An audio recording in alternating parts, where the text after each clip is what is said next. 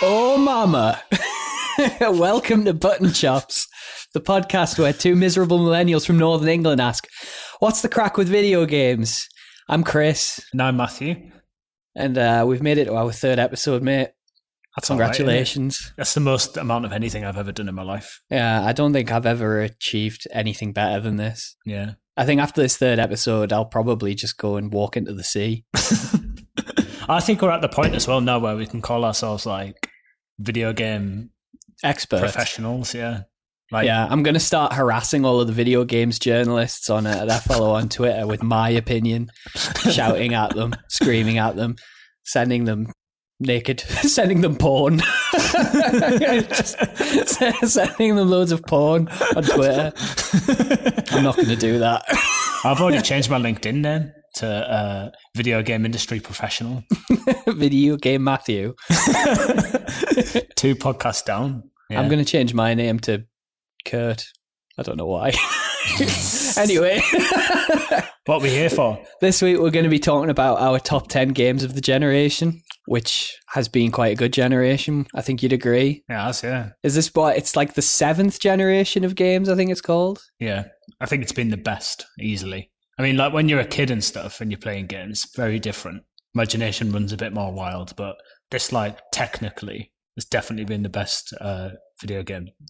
Yeah. Yeah. I think there was a lot more excitement around like the changing of a video game generation when you were younger. Hmm. Like, I mean, I, I would get like games magazines all the time. And I remember like, I think I was a little bit too young to get excited about the PS2 coming in and taking over from the PlayStation. Although I remember getting my like PS2.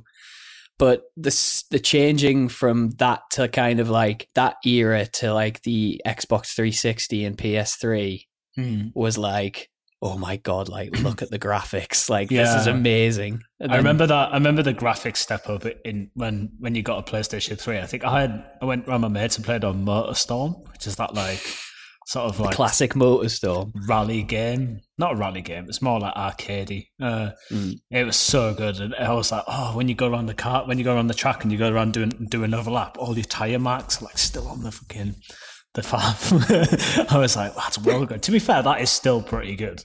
Um, which goes to show how slowly like graphics and technologies came along since around then. But I Yeah. think the actual like refinement of the, the technology within video games has been so strong, like in this last generation. Plus, Yeah. like the innovation between consoles, like the Nintendo Switch. It's like by by a long shot the best handheld console that's like ever been, easily. So Hmm. it's a it's a handheld console that you wouldn't have imagined existing eight eight nine years ago. Yeah, Its graphics and stuff are very good, and it's it's very nimble, obviously. So yeah. We're into the sort of era of like incremental changes now. Like Mm. the new consoles don't really seem like a huge leap to you know to the untrained eye yeah, yeah. than they did from like previous generations. But I think it just kind of shows how far like games have come. Mm. that we're kind of we're getting to the point now where you know you have games like The Last of Us where you're approaching like photorealism now. Yeah. I'd say we're getting Yeah. there. Still Absolutely. a ways off, but yeah. So like, what which consoles did you have over the last the previous generation? Which was like which ones did you get? I got a PlayStation 4 uh, like as soon as it came out. Um, I've always had PlayStations. Um, I didn't even really have like Super Nintendos and stuff as a kid. I just had Yeah. a PlayStation 1 and then I've moved forward that way. I've had like, you know, DSs and stuff like that as the time's gone. And I got a Switch in this generation, albeit a short period yeah, of for about a week. Remember that week when you had a Switch? was it a week? It was two weeks. All right, sorry. Um, but I've always had a PlayStation. I've always championed PlayStation, even like PlayStation Mm. Three when it, I'd say Xbox as a, as a generation won that. I didn't pick up a PS3 until really late on. Yeah, And it was that's I think well the PS3 came out and it was like crazy expensive, wasn't it? And I expressly wanted a PS3 because it had Metal Gear Solid 4, Mm. but I remember it had if I'm remembering correctly, and I mean, like I was pretty young, I guess, when it came out. I don't really remember it having a very good launch lineup. And Yeah. around that time, like I was really, really into Halo and really, really into Metal Gear Solid, Hmm. and the 360 was cheaper. Hmm. And I loved Halo, so I got one of those, and I didn't pick up a PS3 until much later. Yeah, yeah. I remember there was a setting on the PlayStation 3 which was like it sort of vaguely touched on like graphic upgrades. I think I, I must have been about 14, 15 ish. And you're still in that sort of period of time where like you and your mates just sort of lie to each other. And I remember uh, But and say that your dad's going to beat up their dad. say that your dad's going to come home from the shops. um, He will one day. And there was a setting on the PlayStation 3 that had something about graphic upgrades. So Mm. everyone in school was like, going, oh, if you get a PlayStation 3, like, and you put in a PlayStation 2 game, the graphics like look loads better. It becomes like another game, which is which has only really happened over the last couple of years as remasters have happened. And I thought you were going to say there if you get a PlayStation 3 and put in a PS2, you get like a super PS3. you get skip a few generations. You tape your PS2 and your PS3 together, you get a PS5. when it came out, I had I had Final Fantasy, um, Final Fantasy twelve, and um, and Shadow of the Colossus, and I was obsessed with Shadow of the Colossus at the time. So I was like, oh, I'll put this in. Like, imagine how good the uh, monsters are going to look. And like, I just told myself that it looked better. I went with the lies of the school. I was just like, oh yeah, this is loads better. It didn't. It was exactly the same game. So I had a PlayStation Three with MotorStorm, which looked ridiculous at the time. And then I had like PS2 games. I'm not going to lie, like, I. I think my brain still works that way. Like I've been playing stuff on my PS5, being like, "Oh, you seen that? I mean, oh, it looks it looks so much better than it did on PS4." I mean, in some of the cases, like there actually are like performance update versions, like so they actually genuinely do. Yeah. But I mean, this past week I've been replaying The Last of Us Part Two. Hmm.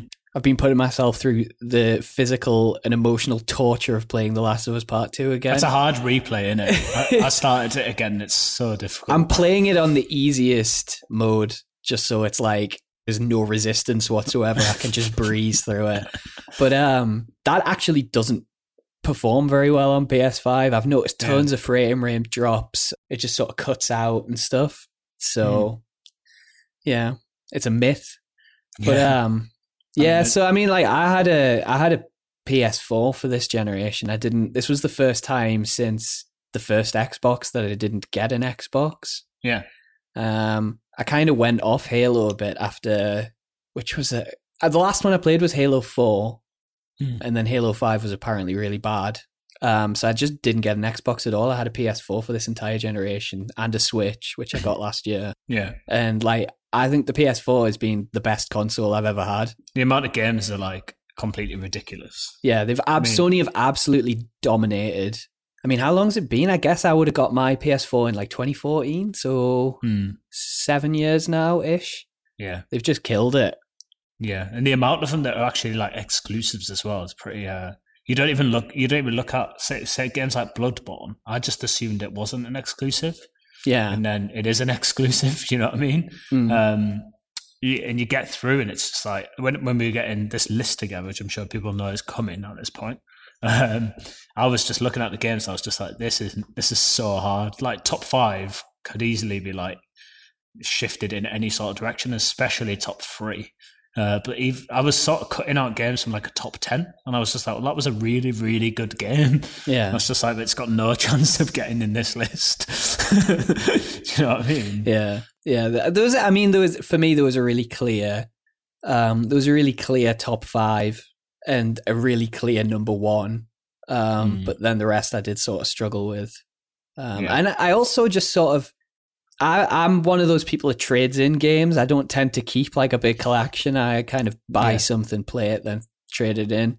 So I didn't, ha- I don't actually have a whole load of games to look at where I was I was kind of opened my game. I have a I have a games drawer, and I opened this drawer that holds all my games and kind of looked at it, and I was like, it feels like I haven't played that much, and I Mm. had to like really rack my brain to think like what what did I play because there was just like there's so many potential options to go in. Yeah, I went 10? through my trophy collection. That's what that was my reference. I sort of looked for where where I had like a bar that was a bit bigger and it said PS4, and I was like, well, I'd clearly played that game, and it'd be like Far Cry. I'd be like, nah. Yeah. yeah. Mad Max. I got Mad Max free off the PlayStation Network. Played that for about half an hour. Yeah. Number one, be- game of the generation, Mad Max.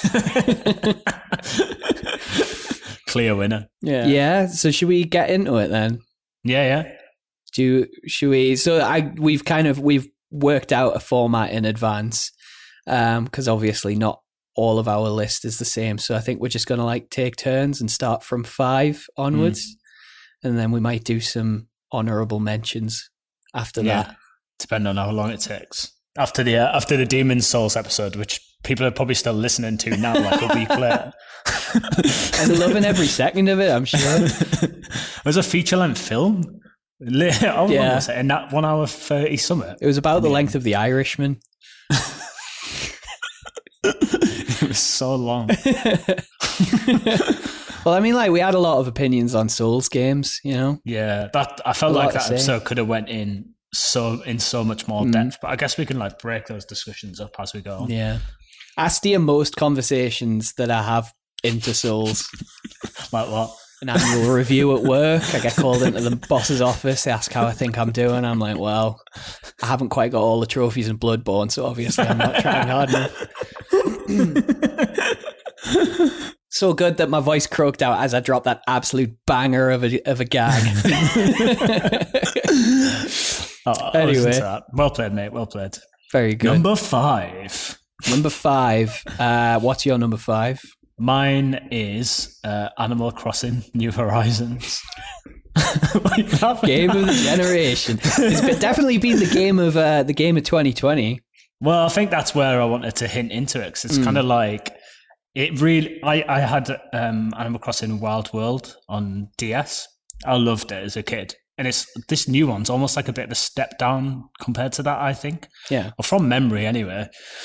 Um, and I certainly didn't play it for as long uh, continuously as I played the old one because obviously this game actually like it exists in real time. So if it's summer, it's summer in the game. If it's winter, it's winter in the game. And I remember going through seasons in uh, Wild World, whereas New Horizons, I'm pretty sure I just saw summer and then I was like, nah. Yeah. I think I played it for about I played it for about a month. I didn't even actually finish it. Um, Yeah. You know, a KK Slider is that that's how you fin- you get the credits, isn't it? KK Slider comes to Yeah, got the and- gig. yeah, you have a gig in town. And, uh, that was it. Was the first Animal Crossing I had played since Animal Crossing on the GameCube, Hmm. which I have like like crazy nostalgia for. Yeah. and again i i think i found like i don't remember getting that far into the original animal crossing i remember just f- being like oh, is this all that you do in this game you just you just have a town Just breathe and like sit down. yeah yeah breathing sitting down there's a and you can catch butterflies that's how, that's what's on the back of the box, I think. yeah, that's- that's how, how they advertise it. I think like at the time that game came out, everybody really needed something just relaxing and Yeah. you know, sort of something to sort of quell the anxiety that was creeping in as like the world started to just completely collapse in on itself. Yeah, I think that's exactly it. I mean, for me, it's a game that whenever I think of it, I will always think about the pandemic. Mm. It's like, and it, for me, it holds. It, that means that it holds such a big emotional uh, response in my brain for years to come. Yeah. Whether whether I thought it was technically a good game or not, and if it was if this is a technical list rather than my own heartfelt list, it wouldn't be anywhere near it. But because it had that moment of coming out literally pretty much I think it was almost the same week we went into the first lockdown I think it was, yeah. because I went and got my Switch uh, the week before we went into lockdown. Um, and me and my friend uh, drove to Portsmouth from Brighton um, to go get it, to go get it from the only Argos in the entire country that had a Switch left. Because it was the point where like they were selling out, and I was Nobody just- could get them. no, there was like days, and I was like, "Oh, don't don't know if I want one. It'll be all right." And I only bought mine because I realized it was the last one in the country, and I was like, "When will these ever exist? Like, what if I die in two months?" Like- And I didn't play Animal Crossing. but it, and then I got home and sort of started playing Animal Crossing, and, and it's sort of like I remember the drive to Portsmouth felt like really doomsday like, and had all those vibes of COVID and when am I going to see my friends again? And I got home, played Animal Crossing, and it was just the, the absolute just epitome of lifted away. escapism. Yeah, nice little music. I was on the beach. Yeah. And like for those reasons, I think it definitely needs to be mentioned in a game of the generation list. I think like what you said there about a lot of the games you haven't they're not on your list because they're technically the best, the more Mm. like the emotional attachment you have to them. Like that's definitely my sort of metric for enjoying a game. Like Yeah, quite often some of the games that I really like aren't technical marvels. They're just they came along at the right time and I've sort of formed an emotional attachment to them. And I think that's the big thing with Animal Crossing is that it Yeah. um it wasn't just a game release, it was like a cultural moment in the middle of like a global shitstorm. yeah. It was breaking social media. Like everyone was on about it. Yeah, like and people were going on dates and stuff on it, like instead Um, of Guilty. well, Guilty. Just going to going to segue into that. So, uh, how how was that going on a Uh, date on It's all right. a game? I actually put it on my uh, on my Hinge profile. I, s- I- I can't remember what the question was, but I, I mentioned it. It also it was like we won't get along if you're not into, and I was at Animal Crossing, and just getting loads of people messaging me loads. oh Like yeah, I'm some really hot hunk, um, being like, "Oh, Animal Crossing," and I'd just be like, "Yeah." You're in. Do you want to come to my island? We'll uh, do some emo- I'll emoticons at each other. come to my island. I'll make you a curry. but yeah, we were like, um, I was. It, it wasn't loads. It was a couple, and um, but it wasn't just. It was there was an actual girl that I went on a date on Animal Crossing with that I'd Hmm. never met or never talked to before, apart from on Hinge, and I never spoke to her since. So that went well. But then the the rest of it was like connecting with friends. Like I have friends that like we were going to their islands. Uh, there's a friend of mine and her friend who came to my island on like the time when my island had like shooting stars. Yeah, So I like put a lot of effort into like put like a telescope on the top of this mountain and like decorated the uh, the mountain. So I was like, everyone come to my island. I've got shooting stars, and we all just sat there like looking at the sky, just pressing A every time you see a shooting star for probably like three hours. fucking hell. and then just like chat, but just chatting in the Yeah. meantime. And that is not a good game, is it? And like when they came to my island, there was nothing to do. Well, So that's the thing with the that good. multiplayer. It's there is nothing to do. Like there's that's something that I love the idea of Animal Crossing. And Hmm. like I was really excited to play New Horizons and I think I probably put like 30 40 hours into it. Yeah, But when it came down to it, there was a day where I just kind of went, I not, I'm not doing anything on the like I'm doing the same thing every day. It's Yeah. like the the gaming equivalent of like what like cleaning your kitchen. You have Yeah. to you have to do it regularly, and if you if it if it drops off, then you know you you don't just rewards. yeah, it's just a shithole. yeah. so You start getting weeds and everything. And yeah, "Oh, so I hell." dropped I dropped off pretty quickly with it, but I enjoyed it while I was playing it, and it was nice to feel like you were sort of part of a a thing that was happening everywhere, like everyone was doing it. You know, Hmm. I think it was an important. It was an, it was a really important gaming moment of 2020 in a year where even the games were depressing as fuck, like Last of Us. But who wanted to play Last of Us in the middle of a pandemic? Almost did me in. Do you know yeah. I mean? I play, I was playing Doom Eternal when the pandemic started. See? And like I thought I was going to have an aneurysm. it's just it was a level of stress that I just didn't need in my life at that point. Yeah. So But Animal Crossing was fifth for me for mainly for its cultural and connecting ability. Yeah. Um, I'm sure a lot of people uh, share your uh, sentiment with that. So my number five was uh, Legend of Zelda: Breath of the Wild, which uh, I, you're not that much of a fan of.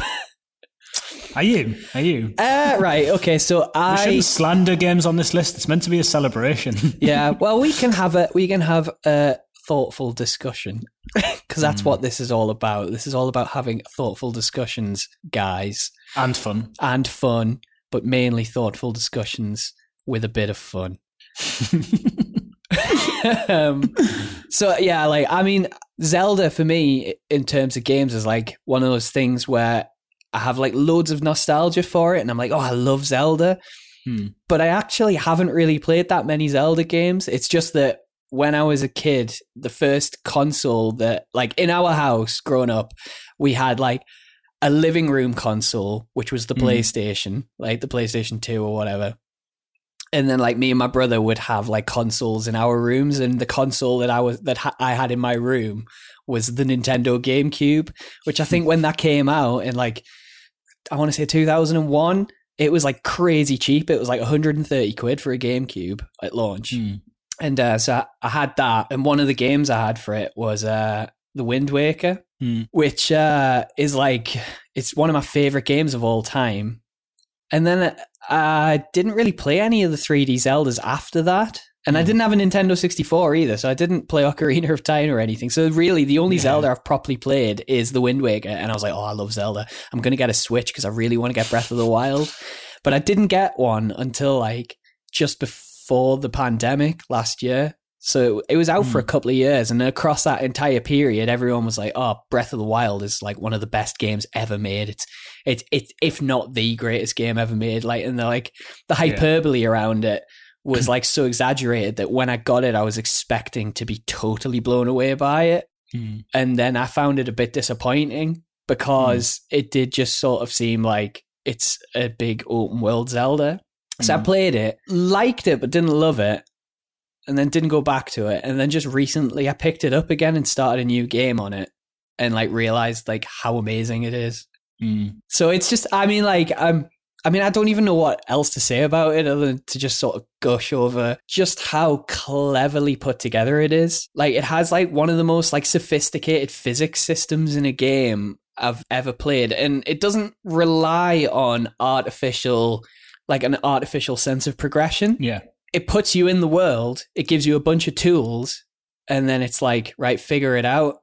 And it's not Mhm. like uh, some games like that you'll m- maybe get to a dungeon or an area where it's like outside of your level and you have to go away and get something else to complete that part breath of the wild doesn't work like that like you can go anywhere and Mm. essentially do anything like once you get past the initial sort Yeah. of like tutorial area you could just go straight to the final boss and theoretically you could beat him and i just find that really interesting and i think because it is kind of light on plot and the bits of the plot that you do get just aren't really that interesting. That was what I was focusing on the first time I Mm. played it, and kind of being a little bit disappointed with the like the linearity aspect of it.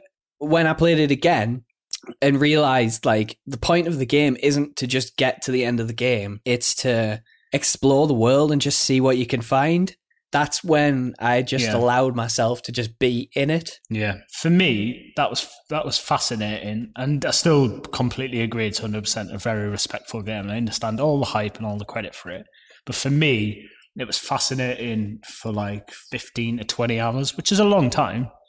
But then after that, I just started to be like it's the same thing over and over again. It's one I, I think it's really repetitive. I'm gonna say it's one of the most repetitive games that I've ever played.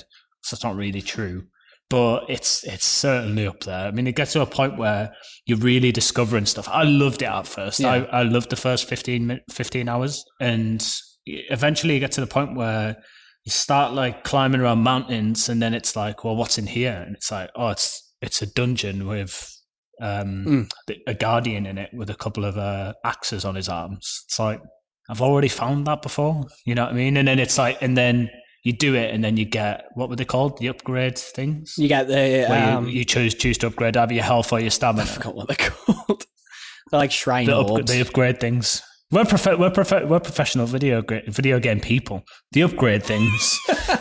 you used to find these things, and I used to be like, I wonder what's in there, or I wonder, I wonder what's in that crevice, or what's down there. And I used to really want Mm. like a unique weapon, some unique armor, something where I could come away and be like, oh, this is class. But it doesn't have that because everything's Yeah. destroyable. Plus, like every now and again, you do do a dungeon, you do get the weapons, but it's after fifteen to twenty hours, they're the same weapons. So you start picking up the same stuff again. It's slightly upgraded, um, and that along with the dungeons and the the uh, what they're called the big big boys, the divine beasts. The divine beast. That they're they're as repetitive. It's like every four corners of the world's got like an issue with a divine beast going mental. You, Yeah. go, you jump into it, solve a puzzle, fix it, it points some. I um, I agree and I disagree. because the divine beasts are all kind of samey, and I think some of the like the immediately uh, discoverable shrines all appear quite samey. I do think you have to kind of work hard to find some of the more interesting shrines because there are some really interesting shrines, like some really clever puzzles. None of them are Yeah, I particularly hard. I think that's one issue with the game is that it's not really that challenging. But the divine beasts in particular, I think they suffer from aesthetically all kind of looking the same.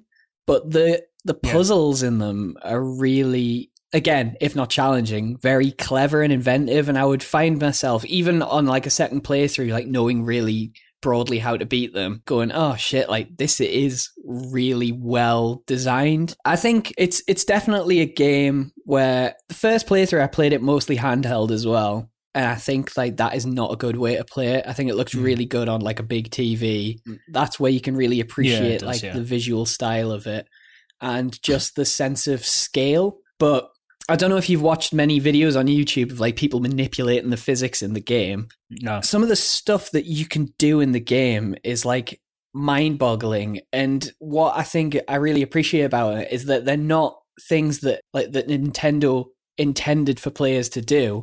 It's that they set down like a really consistent physics system that can be manipulated in really interesting ways. And like even now, like four years on, Mm. players are still finding new things that you can do in the game that the people who made it probably never intended them to be able to do. It's just a really, Yeah. really Yeah. deep, thoughtfully designed game, which I, I really like. Yeah, it's a it's a playground. I do feel like I sort of maybe you did the same thing, and that's why I didn't really like your first playthrough. But every time you encountered uh, enemies and they were like sat around the skull and Yeah. like barrels and there was something to shoot, the fire to shoot at to drop onto the barrels to make them explode. I sort of found myself like sticking to like a routine with them rather than opening myself up and being like, no, Yeah. tackle these but do them a completely different way.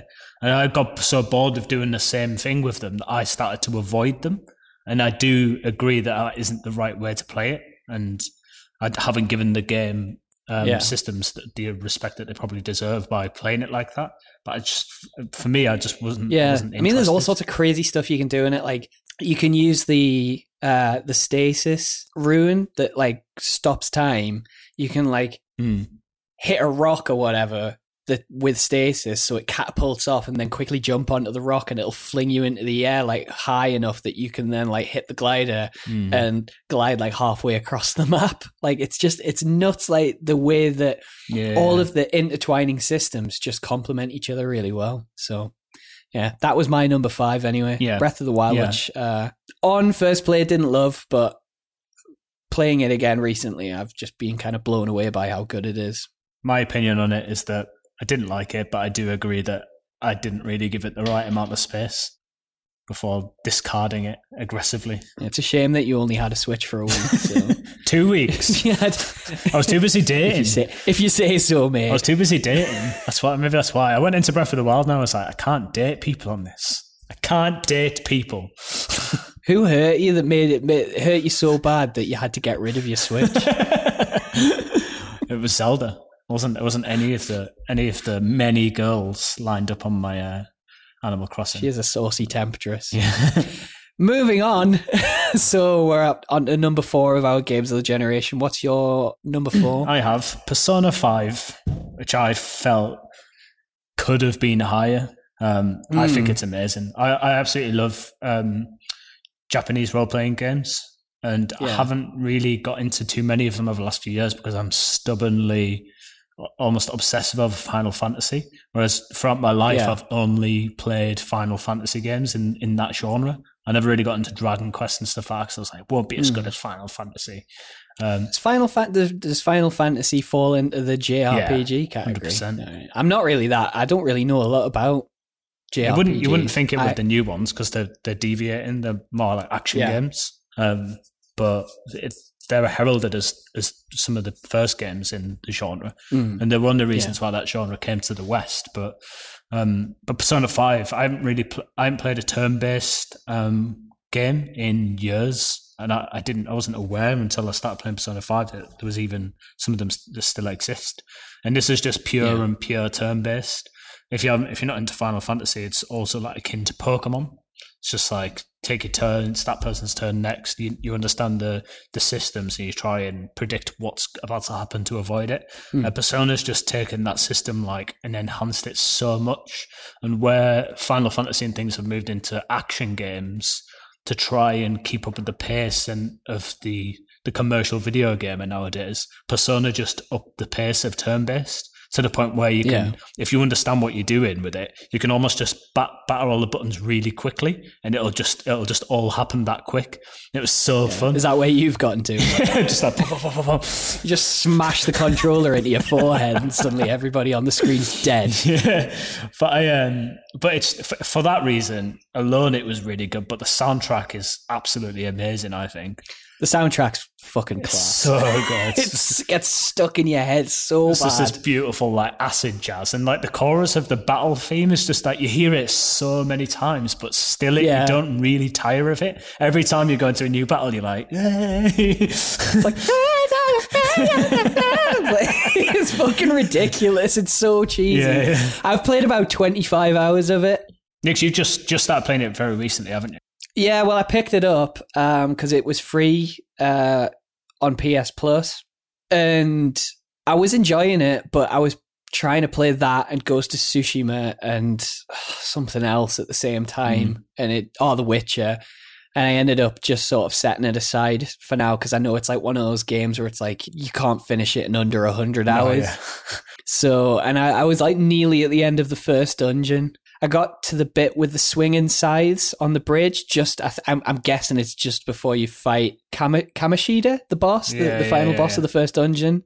And I had to go back. I had to backtrack a bit to get like um, a key for this like statue to stop the Mm. swinging scythes, and got killed. Yeah, yeah. And then I think I had a bit of a like shit fit temper tantrum and then turned it off. And then I haven't gone back to it since. But I keep meaning to go back to Mm. that and uh, pick it up again. I was way more interested in like the dating side Oh yeah. than doing the dungeons. Like that was what I was It's, about. what's this top five turning into? They've all got like dating themes.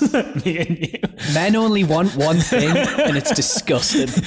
I don't know what it was about it though. Like, I I just I found like the whole like life sim aspect way more interesting. Like, I wanted to kind of you know like hang out in the school and talk to Yeah, people, and I thought that at the first I was a bit like, ugh, turn based combat. Like, I'm not massively into it. But once I kind of got into the rhythm of it and kind of, you know, because the strategy behind it is basically try and stun the Yeah. enemy with something they're weak to and then all out attack them before they can even do a move. Yeah. Mm. And once I kind of got into the swing of that, I was like, all right, I'm, I'm getting this. But it, it, it's actually a pretty hard game. Yeah, it's really hard. Like, I was getting killed. I was getting killed pretty regularly on it Yeah, I, I started um, on a hard because I was like, "Phew, I know my stuff here. because you're fucking and hard then as fuck. I realized that like you know, in in games like this, thinking again back to like Pokemon, you go like he's he's a fire type because he's on fire, so you can use water, and then that's Yeah. super effective. But Persona's nowhere near that clear. They, you never you get It's totally, It- it's totally like almost like the weaknesses Yeah. don't really make sense, and there's what like ten-ish. Um, yeah, so it's quite hard to really predict. So I put it on hard, and it was. I found the first bit of the game sort of easy, as long as you kept yourself like nicely leveled and did all the encounters. Mm. But then eventually, like if you don't, if you can't figure out the weaknesses, like you just you're just not going to beat them. But even the regular encounters, so it makes it quite punishing because you essentially have checkpoints. You, you need to get through Yeah. like ten to fifteen more encounters to get to the next checkpoint. And if you get to like the twelfth and you haven't got it right, you're just all the way back to the start again. It's just it's Yeah. quite brutal in that sense. But I agree with you that the, the the combat for me is it's really good, but it's definitely not like groundbreaking. It's a system that's existed for a long time. But the pacing between the different elements of the game is what makes it really interesting, I think, because as soon as you get bored of one side of it, you can just go off and do another thing. So for anyone listening, it d- this isn't going to make much sense, but you go to school, you do like exams, you got to like read stuff, you got to take notes of what the teacher says in class so you can pass your exams. You've got to date people, get your friendships with the main characters up, um, get your body stronger, all this stuff. And it's, you can just flow between whatever you want to do. There's generally like you need to do the boss of this section of the game by X date. And then whatever you Yeah. do within those days is up to you. But you can sort of do it in your own way, like you said there, where you can just do the turn based stuff. You go into the dungeons, get really far into them and go, right, bored of that. And go like hang out with people and do whatever you want. It's like that's what I, I think makes it quite hooking because you can't really get bored of it because it sways between so many very different mechanics. Yeah. Um, and you can't really you can't really binge through a dungeon and then spend the rest of the time doing that because like your teammates get exhausted and stuff and you run out of like HP and SP yeah, which you use to use like your persona attacks yeah, yeah. and stuff And it's quite hard to get the items to recover them as well. Yeah, yeah. So it's it's very like it, it is the kind of game where it's not designed to be beaten over like the course of you know like a few weeks of just playing that game. Like it's it's a game wi- that you have to a bit like Animal Crossing actually. Like you have to consistently go back and just keep chipping away at it. Yeah. It's like a, it's about sort of like maintenance over time. Yeah, it's such a long game Yeah. as well. There's so much dialogue. I tell you what, I'm uh, interested in. I'm interested in picking up Persona Five Strikers. Yeah, Have you seen that? No. It, it's like a Dynasty Warriors crossover, Oh, you know, yeah, like like yeah. Hyrule Warriors they do with Zelda. It's Persona, but it instead of like turn based combat, it's like Dynasty Warriors combat. yeah. Uh, it's coming to the Switch. I think it might be. Apparently, it's pretty hard, um, which I'm not surprised at. But I was thinking it might be something to sort of mindlessly play on the sofa. They've got a couple of those kind of spin offs. They did like a dancing one, I know that. I'm not going to play that. Which, which I am. unless, unless I'm on a date. Could you match with someone on Tinder and multiplayer uh, Persona Five dancing with Oh, them? maybe. I assume that's what it's called. Persona 5 colon, but it's dancing. Maybe maybe I'll start a completely different podcast. Uh, how to get a girlfriend through video games. You're an expert, mate. Yeah, completely. My last point on Persona though is definitely on the story. I think the story is amazing. I think it touches into some really Yeah. dark themes that completely contrast with the the soundtrack, the look of the game. But it does, it's not entirely Yeah. jarring. It's like it's given to you in sort of like through devices such as the main one of the main characters, Morgana, is a cat that can turn into a van. Yeah. but, but it's you know like paedophile teachers and how they Yeah. view um, the females and the males in the school, and you go into their mind, and it gives a really interesting uh, look into how those people sort of look at things. You know, Yeah, I I've really enjoyed it so far, and I think I, I want to see where it goes. Yeah. but I, I I'm playing a bunch of games at the minute. I need to kind of get back into it and start chipping away at it. yeah, it's hard life being a video game professional. Anyway, what's yours? What's your Mm. number four? Yeah, so my uh, my number four is uh, Resident Evil Two remake, Hmm. which uh, I don't know. I just loved it. I, I keep thinking like, oh, I'm gonna I'm gonna come out with all my really thoughtful opinions about these games, and the only thing I can really say about any of them is that, oh yeah, I really liked it. No, I, I, think Resident Evil 2 is. I, I don't have a lot to say about this either, but it's really fucking good. So I had like a weird traumatic experience with Resident Evil when I was a kid, where I like uh, I used to go to my parents' friend's house, and he was this guy who had like loads of pirated games, and he had uh, Resident Evil Three uh, on for his chipped PS One. Mm. And uh, I remember I have like a like a like a vague memory of like being a, like my parents letting me play on it Mm. and then just having like nightmares for a week. And after that, I just never played a Resident Evil game again.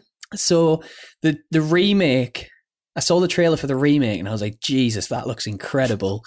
Um, picked it up on release day. Um, tried playing it and like I just couldn't get past like I think I maybe got to where Mister X shows up, Yeah, I remember you getting. and then I just far. packed it in. Actually, no. I think you got you got just into the sewers. I think. May- maybe Maybe I that's a bit didn't. I don't feel like I got that far into it though. I, I couldn't play it. I, I couldn't play it. I, I it scared me too much. And I don't. This is the thing is weird. I don't get scared by anything. I don't get scared by horror. I love horror films. I don't find horror films scary. Hmm. But there was just something really anxiety inducing about being like trapped in a claustrophobic corridor with no lights, Hmm. having this like creature ambling towards you that you just can't kill. Like you shoot it in the head like six times. You've only got eight bullets. It doesn't die. And then at the other end of the corridor, there's like this 10 foot man with a little fedora on just Yeah, coming yeah. for you. It was so fucking like, I couldn't deal with it. Yeah. So I, I spent months getting, I got really obsessed with watching speedrunners Mm. beat the game in like, I think I watched, there was an IGN video where there was the developers react to uh, speedrunners beating Resident Evil in Oh, like yeah, half an yeah. hour. And that sort of spurred me on to go back to it. I don't know about. I don't know if I'd use the word spurred. I think I'd use the word inspired Yeah, I guess. it was a deeply inspirational because moment. if you skip all the way to the end, you were very much uh, completing the game in similar amounts of time after you'd already finished it. on your first play, like blind playthrough, you could probably beat it in like 10 to 15 hours. I've put over 80 hours into Resident Evil 2. and bearing in mind, like every playthrough after that gets incrementally smaller as you just sort of naturally learn how to get through Yeah, it yeah. quicker. And I, I've like I've like beaten all of the campaigns on S rank just so I could get like the infinite rocket launcher. That was my goal. That was the only reason I kept playing it. I was like, I want the infinite rocket launcher so I can just sort of run through the game yeah. which is really funny and really satisfying once you've got it. To the point where, like, spoilers, spoiler alert, but final boss uh, on Leon's playthrough is Mr. X, and you've basically got to survive until Ada throws you the rocket launcher. But at the start of the boss fight, you've already got the rocket launcher. So, so you, you just walk onto the platform. Like shoot one rocket at him and he just explodes. and that's it. That's the boss fight. It was so I love that. So I love that a game that starts so terrifying gets so ridiculous the more you play it to the point where you're like it's you swap around. Like you become this like I'm scared to like go around corners. Like you said, you couldn't even play it. You couldn't continue. Yeah. For and you didn't go back to it for a few months. But, when you're replaying it. You actually just start just like taking the uh, hell out of the mechanics. You're just like, well, I've got an RPG, I've got Yeah. this. If if our zombies come around the corner in a minute, I'll just skip past him. It's like it, the whole thing becomes Yeah. like almost comical. Yeah. It becomes like a farce. you can just sprint past like a lot of the zombies. I think like there's certain bits because there's a lot of backtracking in it. There's bits where you have to kill zombies, otherwise you're going to come back, and there's going to be that one plus another one that Mm. spawns at that point in the game. But a lot of the time, you can just sort of run through, kneecap them, so like they're on the floor and they can't get you as easily. Mm. but it's it's immensely satisfying. I have like a bit of a weird obsession with the concept of speed running, and I I can't speed run games myself. Like even my fastest playthrough on Resident Evil 2 was just like barely enough to get the S rank. Mm. Like there are people who can beat it in like 25 minutes. like I can't do that. I think um yeah, I think it's a, I think it's a really good game. I love that the mods also take that into account. You see the mods where it's like Thomas the Tank Engine, Mr. X is Thomas the Tank Engine. He's just like choo chooing towards you. and it's they've they've modded the Thomas the Tank Engine music into it as well. So and it, it fades in as he gets closer to you. So it's like you hear it vaguely, and the door swings open. It's like doo doo doo doo doo doo. It's so funny. It's so good.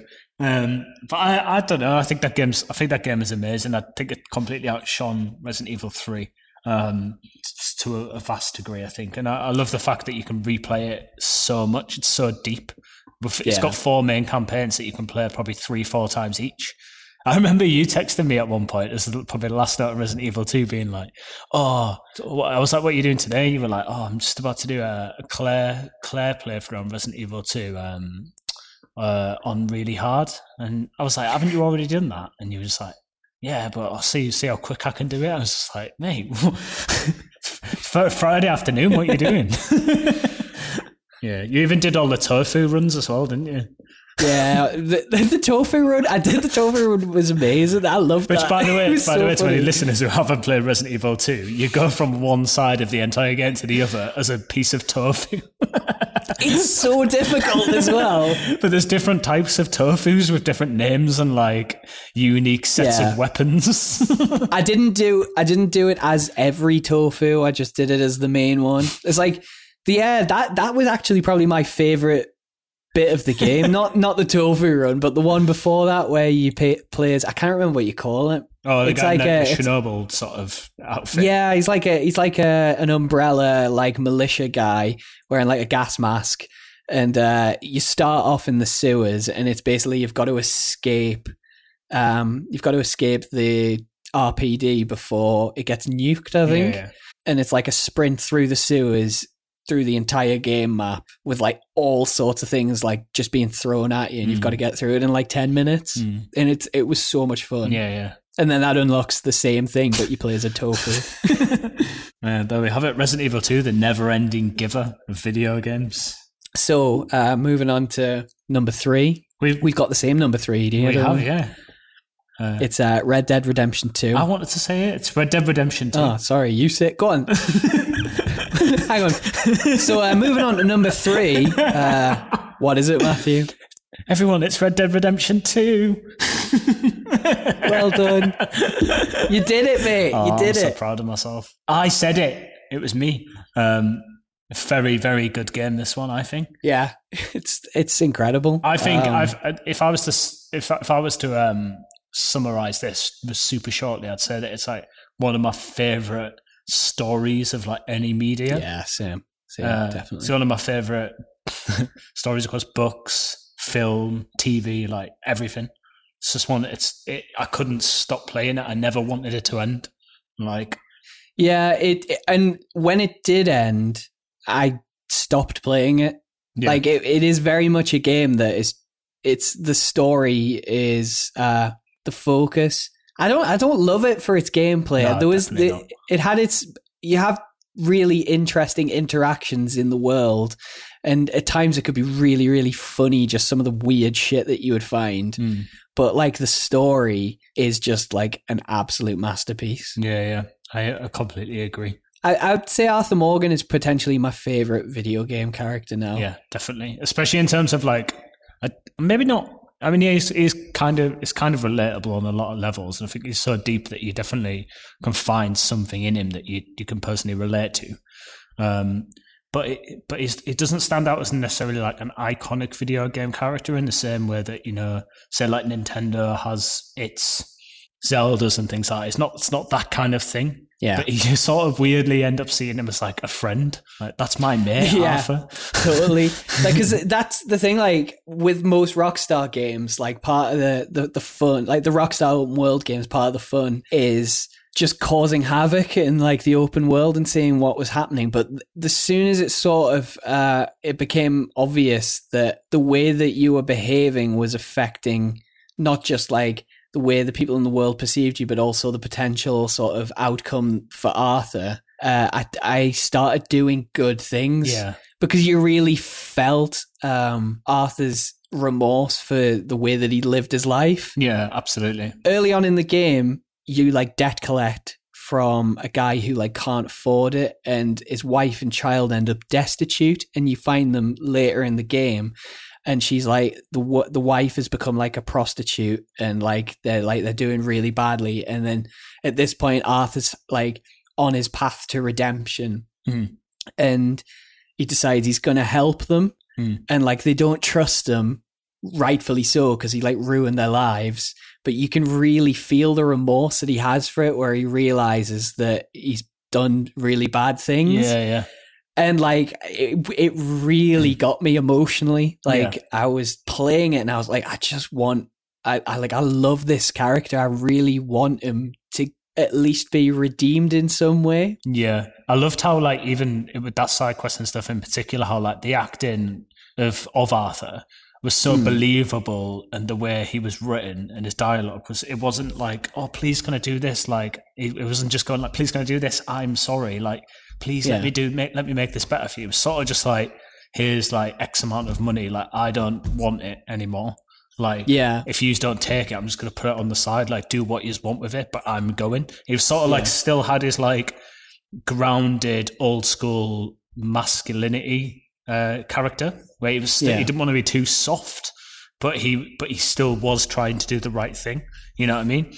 Um, I quite Yeah. liked that to him because he was so believable. you get the the sense that he knows that he can't really make it right yeah, what he did but he's doing all he can within his means Yeah. to at least try and resolve uh, some of the damage that he caused in like these people's lives. I don't know. I just I found like the writing to be so um I don't deft and uh thoughtful.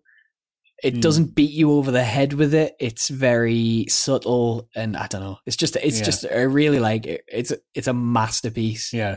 I think for me as well, like I, I played Red Dead Redemption uh, 1, which by all intents and purposes is the sequel to this game. Mm. Um, and I knew what was happening. I knew where this story was going. Uh, Yeah. The hints from very early on uh, alluding ever so slowly to an, an inevitable situation.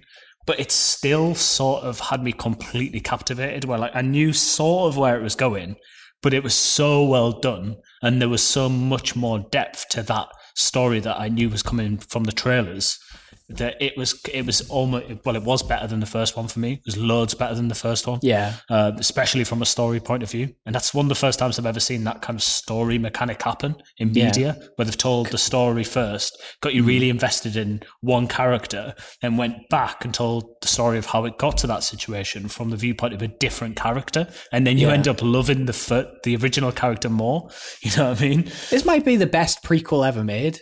Yeah i think so it's so well Prequels done. usually aren't very good, but it, it just worked so well for me. I loved it. Yeah, absolutely. Did you play the first one after you played Red Dead Redemption 2? No, but I never finished it.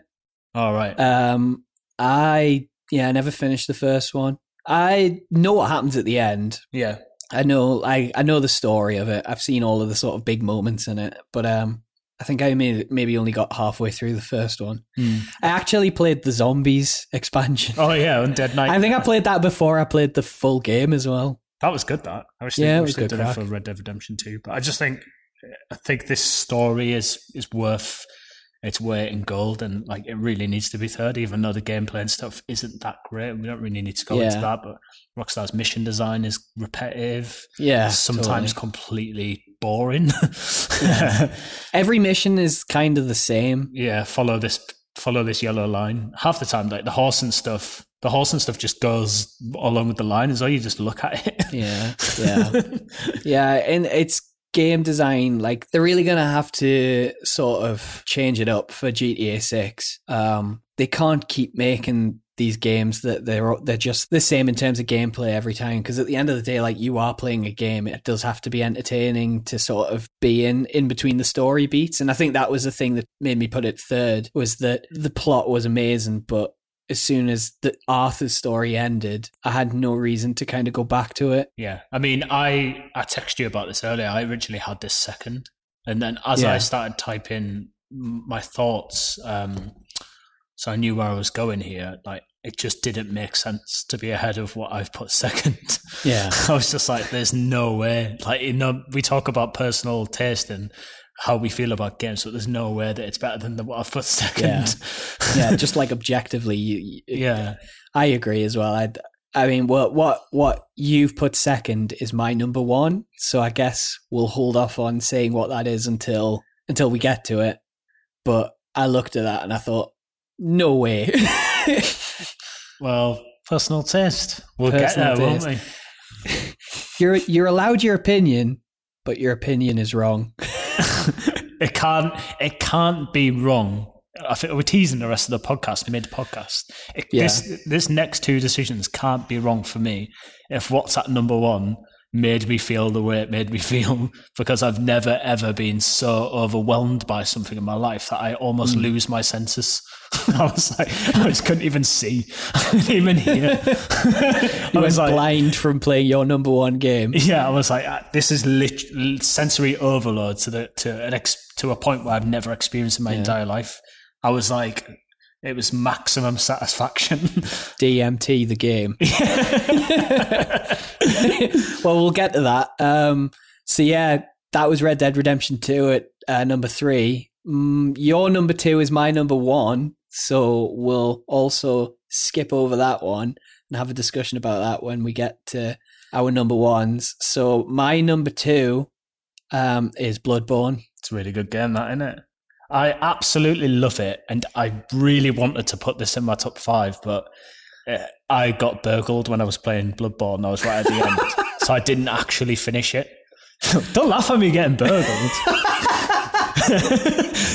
so Bloodborne and my PlayStation 4 at the time and all of my other games all got stolen.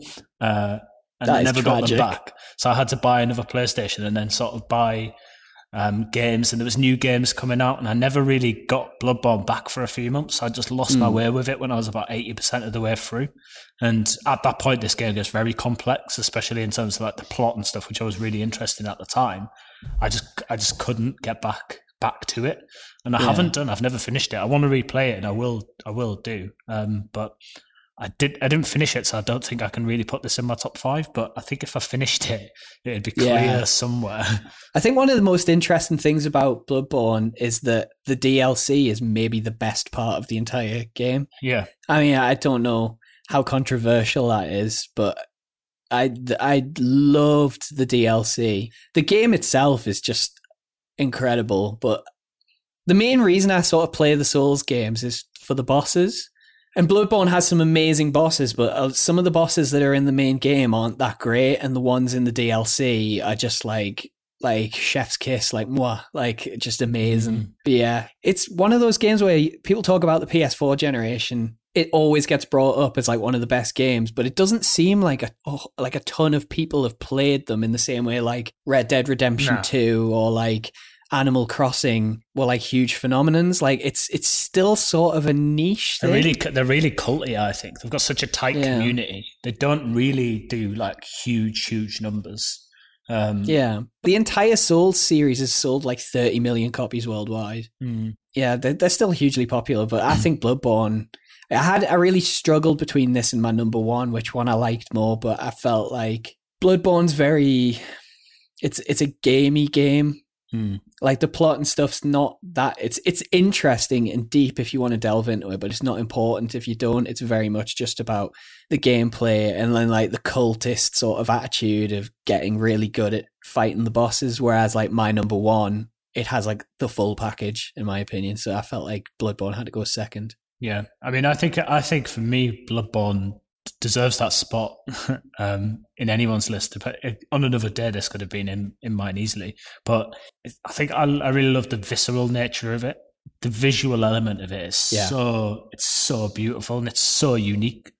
Like I've never I've never looked at a video game and when I started playing it, that was because essentially it's it's a Souls game, you know. And I Yeah. played these for years before Bloodborne came out, so the gameplay to me was just it's just another Souls game. Um, but the, the the visuals were just absolutely incredible. Like werewolves and gothic like castles, and um, it was just completely beautiful. Yeah, Um, it has this really weird atmosphere to it. Like there is some sort of like malevolent presence just behind you at all times. Like you Hmm. never feel safe in it. It's just so like, ugh. especially I think as they start to sort of see very uh, obtuse sci-fi into it as well. Yeah. that you sort of wouldn't expect it. Well, you wouldn't expect it going from the start 'cause it looks like a werewolf gothic horror sort of style game. Yeah. Um, It tips into like um into like Lovecraftian sort of like cosmic horror in a way that's like makes perfect sense within like the aesthetic of the world, but also seems a little unexpected. Like there's one, but I I don't want to spoil it. It's one of those games where it's like it's kind of difficult to spoil because it's so hard to explain what's going on in it. yeah. But I also would hate for anybody to play it and know what's about to happen. Mm. So I don't want to kind of give anything away except there's like one boss in particular that like there is a turning point in the game where you suddenly see this like crazy cosmic shit and you're like, "Oh, what is happening here?" it's so good. Yeah, it's it's an amazing game. It's completely incredible. Um, and I don't. I think it. I've. I think Dark Souls three for me tips it a little bit. Maybe because I've finished most of it, and I thought the main game's bosses were a lot better uh, for my personal tastes. Hmm. Dark Souls to me, Dark Souls three was the epitome, of celebration of um, Soulsborne to that point. It was almost Yeah. like a greatest hits of Dark Souls and Bloodborne because it had loads Yeah, of it is. Bloodborne elements. It moved Bloodborne was so successful that it was like we can't not have that in it.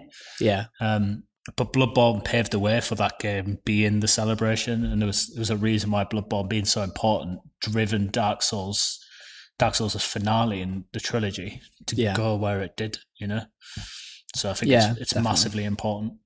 Cool. Cool. So we're at our we're at our number ones. Um, no, I'm on my number two. yeah, we're we're at my number one. No, I'm getting confused. My number two. right, your number two was my number one. So Start again. Say what's your number two? Edit this bit out. Just go into. just go nah, to I'm not number two. editing this out. What do you mean? I'm keeping this in, mate. This is staying in. Give the people what they want. What if I just swear? Fuck. um, right, how do you want to do this? Your number one. Do you want to do that after we talk about my number one, which is your number two? Oh, I get. I get what you mean. I get. Because I haven't played your number one yet. It's installed on my PlayStation, being, Yeah, I- and it's ready to be played, but I haven't played it yet. I get you. Okay. So my number one, Your number one. my favorite game of of the last generation, uh, was Final Fantasy VII remake. Whoa! S- Fans screaming across the world. I'm going to edit in some like stadium crowds, like all of our cheering all, to that. all of our listeners have just like lit their pitchforks. They're coming for me. Final Fantasy fucking- VII, you're having a laugh. They haven't made it this far in. They've like switched off a long time ago. They they heard the accents and they were like, "Nah, fuck this." They switched. They switched off half, halfway through Demon's Souls. Yeah. if they even got that far. Um, but my, my number one is Final Fantasy VII Remake, and I absolutely love Final Fantasy VII. It's probably one of my favorite things of all time. Yeah. I, lo- I love it more than family. And How do you friends, no think it- offense. How do you feel it stacks up to the original? I think it's a I think it's a proper swan song love letter. I think it's amazing. Like I, it proper it proper got me. So well, I think when I used to I used to play Final Fantasy VII when I was probably like seven, Mm. and I didn't really know what I was doing, but I loved it so much. I used to sit it with my VHS like combo box TV and just play it. I used to wait for my nana to go to sleep. And, uh, and then start playing it. I play it like all night. Yeah. Um, and I go back, I'd go to school the next day. I don't know how I functioned. Um, and I just couldn't get enough of it. It was obviously, obviously not well enough. That's why we're doing a podcast. um, but this Final Fantasy VII, I, I actually have replayed since then. Probably, I'd say every two years of my life, yeah. all the way Fucking through. hell. Um, so I must have played the original Final Fantasy VII. Mm. And does that hold up? No, it, to, to me it does because I used to play it back then. It's it's one of it's it's one it's the first 3D like world game. Mm. It's the first game that moved into that sort of territory. It paved the way for a lot of like Grand Theft Autos of the day, all the way down to your Red Dead Redemption 2s, you know? Yeah. It's the first game to, to go that route and it cost a fortune to make, which was unheard of at the time. Hmm. Um, but I didn't understand that at the time. I just loved the world. It's a steampunk, cyberpunk world with people with swords and the music is so, so good. The music's like unbelievably good. Where I was listening to the original soundtrack like all the time Yeah. until this new one came out. But this new game, it's the it's everything. It's like everything I wanted for like 15 years. I know pe- I know people from school and people like from online podcasting communities and things like this were were also like Final Fantasy, and everyone has always been like, I hope one day they remake Final Fantasy VII. It's been like a unanimous wish within that sort of community for years. And when it happened and the trailers and stuff dropped, it's just like, oh my god, it is coming. And I didn't think it would be that good. I was like, it can't possibly live up to the expectation. It can't. It can't Yeah. deliver. Uh, I mean, the Final Fantasy series had kind of taken a bit of a like downturn as well, hadn't it? Yeah, Like people weren't uh, digging the sort of like 15 and was 14 that was like a massive that was like an MMO that Oh, I was into 14. It was successful, but didn't that sort of claw itself its reputation back though over time. I have a point about that in my uh, honourable mention. Okay. we'll get that then. I'm on Final Fantasy VII.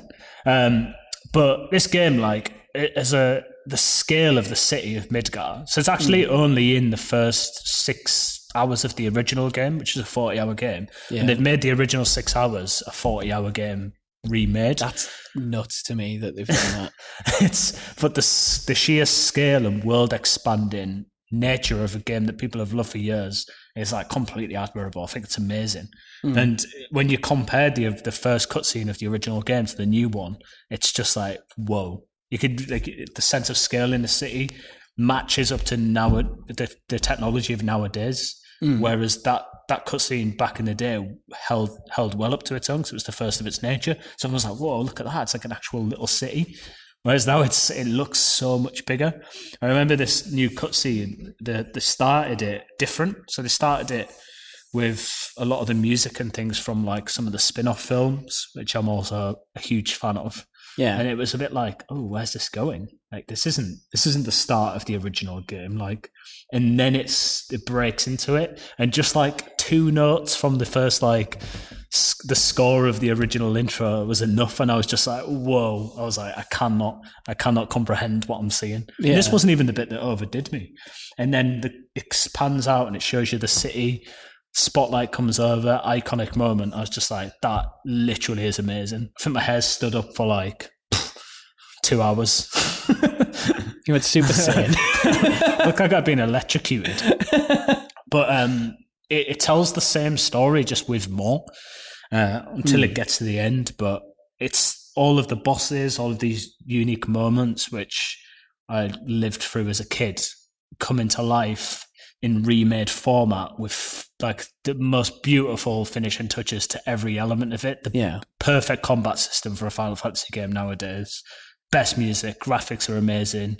It's technically so impressive. Everything you love about the original is there. It's Yeah. just it's just overwhelming. I can feel the love radiating from the screen here. So I uh, I haven't played it yet. It's installed on my on my PlayStation, but I I'm a bit sad that I'm not going to have the nostalgia for it. Like Hmm. what you're saying there, like the the first cutscene kind of coming in where it opens up and it becomes it kind of mm, like uh leans into the the original like i'm not gonna get that sort of nostalgia rush so i'm interested to see like how i feel coming off of it after playing it i mean Yeah. everything i've heard is that it's amazing Mm. It's- even from people who haven't played any of the final fantasy games before so i'm fully expecting to like to love it I think it's really it's really easy to love. yeah And I'd never expect anyone who hasn't played the originals to love it in the same way. Because obviously you just don't get that. You know, I'm like at any point in the game, I'm waiting for the thing that I love that's about to happen in two hours. So the build up pays off. yeah And they do little hints to the build up and they're sort of like, oh well, that enemy and it'll show you like bosses in the background and things that are about to come and you just can't wait to get to it because you Yeah. know what music's going to hit you know where you're going to be you know what's going to happen haf- after it Yeah. and it's so it's such a good experience to have as someone as a lifelong fan um, but I, th- I still think it holds up as a really good game um, for people who haven't played it. I don't know how good. I can't. I can't really relate because there is elements of the game where it's like you said. Like we're going to get onto my number two and your number one in a minute. That is a really, really good game we're about to talk about. And this game has flaws. Like there's padding. Um, there's some bad side quests. Um, there's sections that go on for way, way too long. yeah Um, and to the point where when I replayed it, it was just get I'd, I'd be bored. I'd be like, "Fucking hell, this bit again." I'd have to read because I platinumed it. I had to replay a few chapters a couple of times, and like the third time I was playing some of the chapters, I was like, "Bloody hell, man! This is yeah this is getting a drag." Um, but for that first playthrough, like it's just it's just incredible. It's incredible scale of storytelling. One of the most iconic stories ever told, and something that changed the the face of an industry, which I love. You know, cool i'm looking forward to playing it I look forward. i hope you haven't bigged it up too much will you ever talk to me again if i hate it. Nah, I'd accept it. I know people who don't like over. it. I, in fact, most people I know don't like Final Fantasy. I don't actually have like many friends who like Final Fantasy. It's always been a very like insular Yeah. thing for me. Like it's just it's my thing, and like Yeah. That's it. Growing up, I had loads of friends who were really into Final Fantasy. I've never been much of an RPG player, and I've never been much into like sort of anime or anything like that. I know Final Fantasy isn't anime, but but that it has like a lot of Yeah, yeah, overlap definitely. with that sort of style of like storytelling, and so I've never really given it a r- real go, despite eh, like loads of people I know throughout my life telling me to Mm. definitely play it. But it's only like recently, like I've kind of opened up my horizons a bit and like trying games like Persona 5 and even like the Souls games. Like two years ago, if you told me to play a Souls game, I would have just said, like, nah, Yeah, fuck that. So I'm excited to give it a go and uh, see Yeah, what I, I think. think I really love it. There's some there's some parts of it that I know that you'll like when you get to the end, and I can be like, "But "Did you know that Yeah. that's why that happens?" And that's really cool. They break a lot of like fourth wall stuff, but in a really interesting way, and sort of address the fact that the game isn't its future to end this bit isn't actually going to tell the same story that was originally told. It's it, Yeah. it's starting to deviate, but it does it in the same way we talked about Demon's Souls, where the, the world and the lore of the world backs up something. It backs up that Yeah. the game might has to sort of deviate and struggle away from its original path. And I think that's so interesting.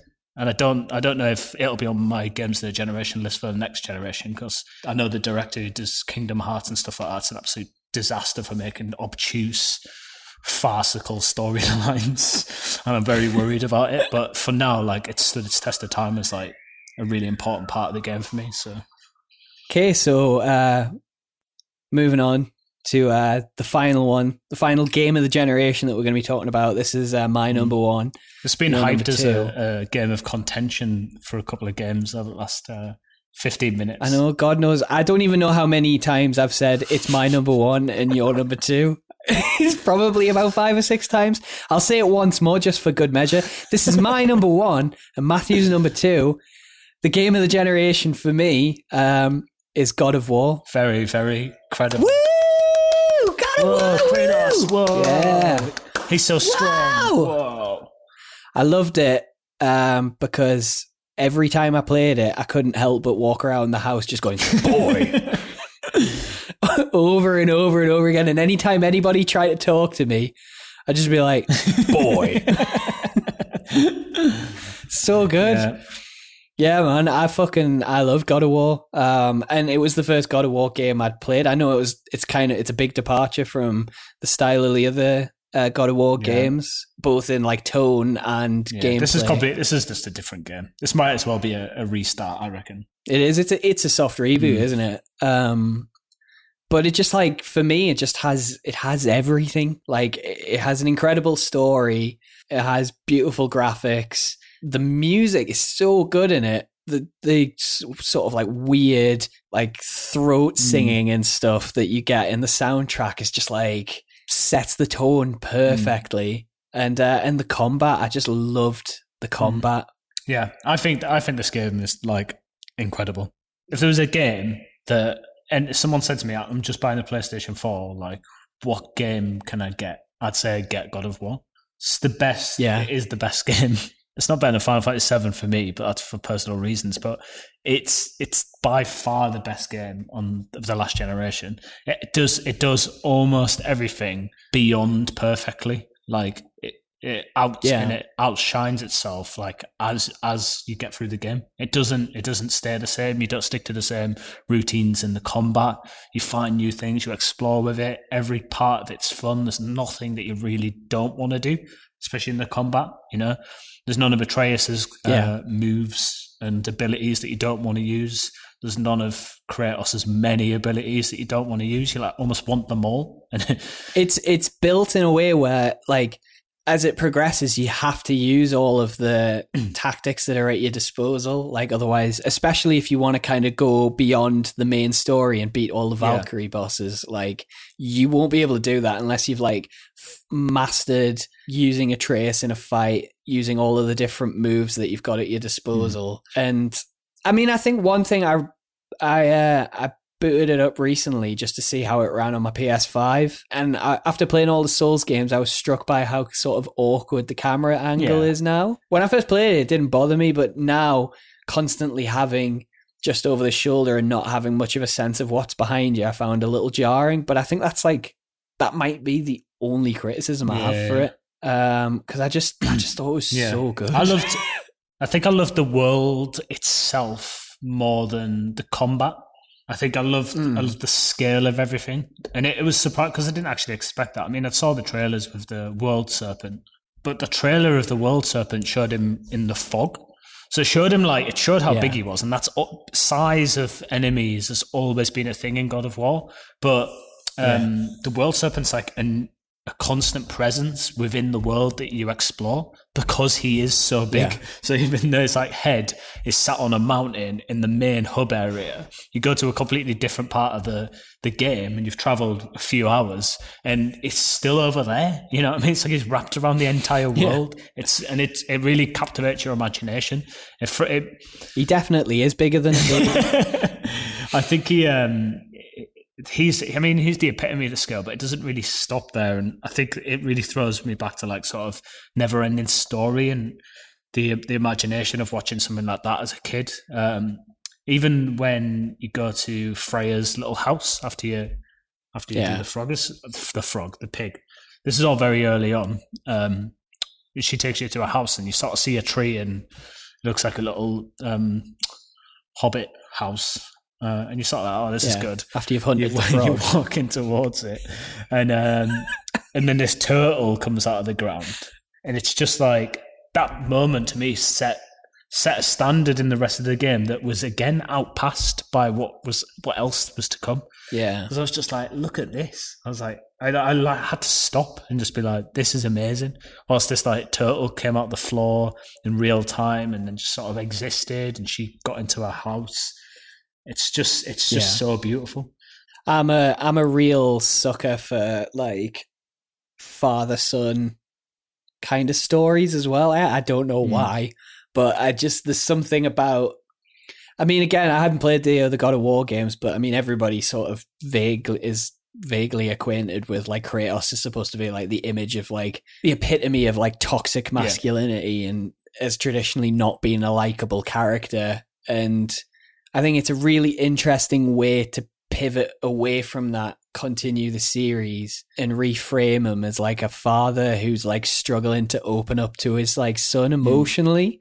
And just like the writing in the ways that in like the absence of words is like brilliant. Like you- you'll have like a moment where they're looking out over like a, a vista and atreus is upset about something and you see from behind them kratos wants to sort of comfort him and touch his touch his shoulder but then his own sort of sense of like male pride stops him from doing that and it's just like in just like the subtleties of like those little moments that really make the game what it is. and absolutely, and I think it's it gets so it, it, the character arc of that Kratos as a father really develops, and he becomes like infinitely protective by the end, like proudly protective, and it almost becomes at his own detriment. Where you know he Yeah. kicks back into his old ways because he has absolutely no no say in what's happening. Um, I mean, I'm just going to talk about spoilers, but like the time when the time when Atreus almost uh, almost dies, and the world starts like storming, and Thor's on his way, and all of the the, the world's just coming together as it's chaos. It feels like the apocalypse Yeah. because these these individual people, um, even Kratos, who he is a god, but he's it's not the same as Thor and things like that. But Atreus has his powers. It's just it changes the world. Um, yeah and when you're in those moments where Kratos is just like, I need to just go back to my ways because I have no, I have nothing else to do. He's he's got to go to hell, and he's just like, I'm Yeah. gonna go get my blades. That moment to me when he went and got them, I was just like, "Phew." So even not playing the other, even not playing the other games, I got goosebumps just at the the way that the game is so good at setting the tone and oh, I mean, Man, if you remember, such a like, good game. well, I mean, you haven't played the originals, but they, they were always very red, and like all of your weapons were like sort of fiery and aggressive. yeah, And this game was quite, it was quite pale at the start. It's it's icy, it's calm. it's snowy yeah. and cold and looking. it's it's Yeah. it's got it's co- it's cozy, you know. There's elements of like little houses and stuff like this. But once that that moment happens in the game, like everything goes a bit towards what it used to be, and he's He's got the blades and everything's gone red and there's fire everywhere and he's angry and he'll stop at nothing to like to save Atreus, but he's also like a bit composed. It's just so it's, Yeah. it's just an amazing story. But it's, it doesn't even just saying all that stuff about the story sells it short because the entire thing is is incredible. Everything it does, it does mm. well.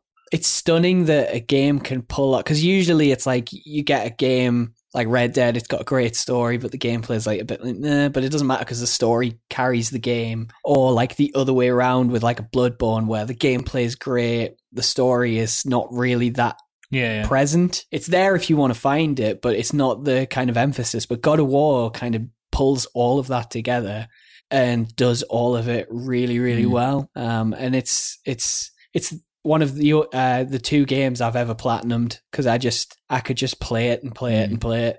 I find my only criticism of God of War is that I didn't think there was that much enemy variety.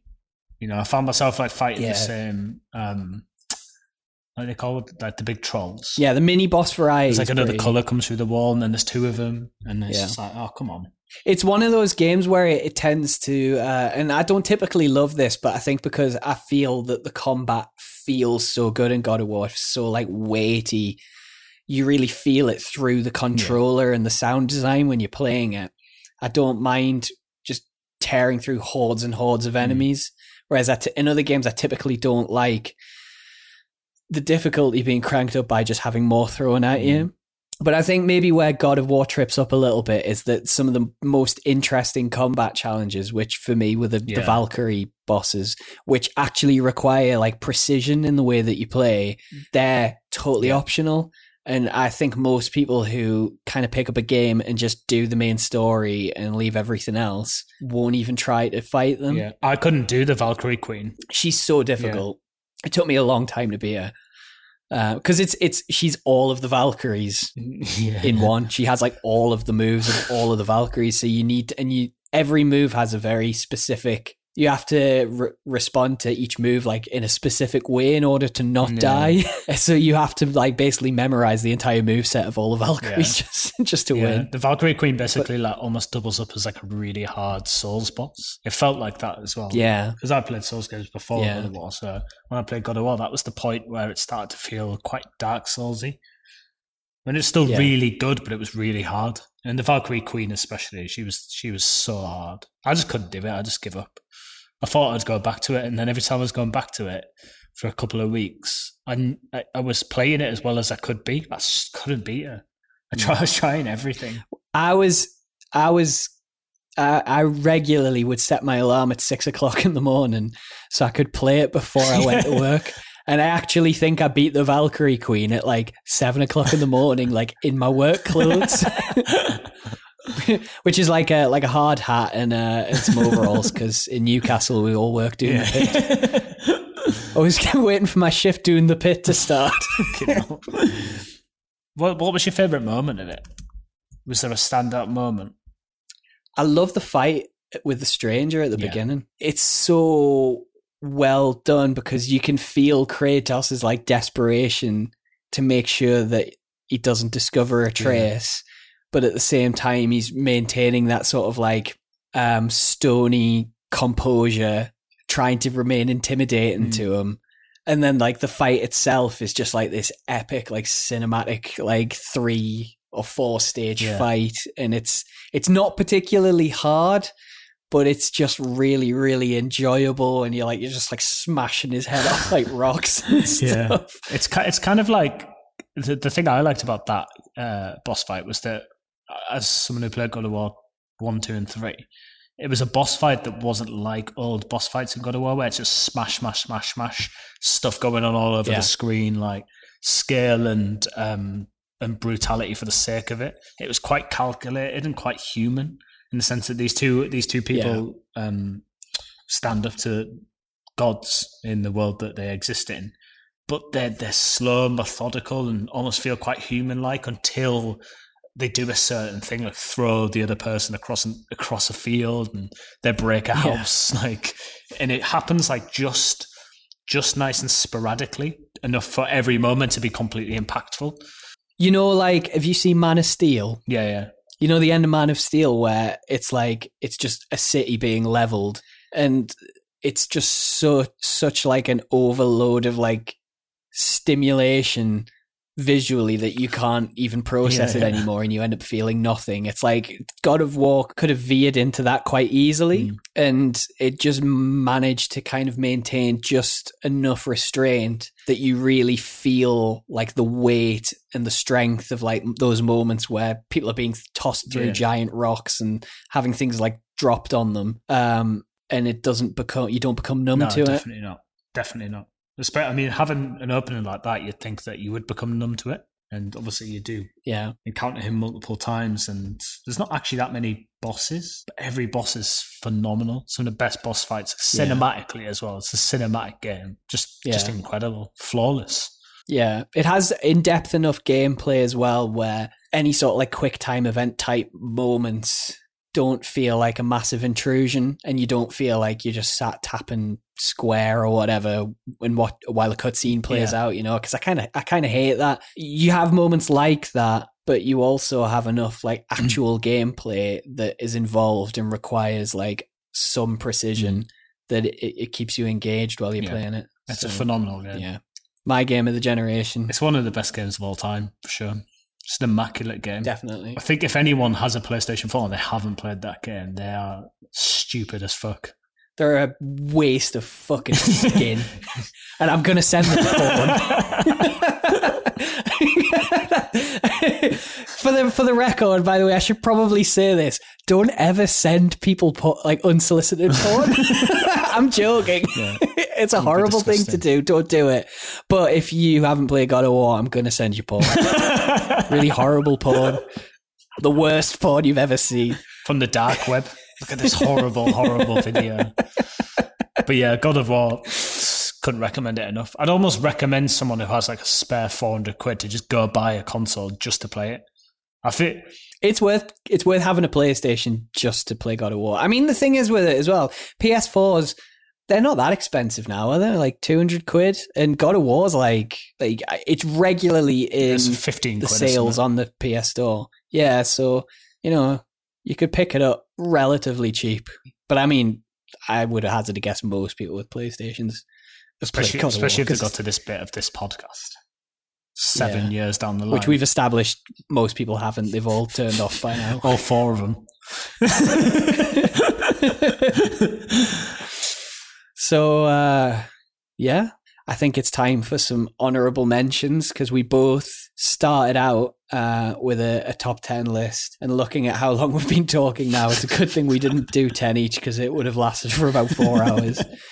So, uh, is there any games that didn't quite make your list that you want to kind of give a, a little I definitely to? say Dark Souls 3. I toyed with adding this in even ahead Hmm. of Persona 5. I just I just think because I played them in the previous generation, I think this game, as I said before, is a celebration of, of all Souls games and, and the bringing in Yeah. of Soulsborne. They used to be called Souls games, now it's Soulsborne as a genre because Bloodborne was so good. Mm. But this game, for me, had the most immaculate bosses and the epitome of, of the difficulty curve of Dark Souls 3. Um, as far as it was completely phenomenal, visually stunning, really fun to play.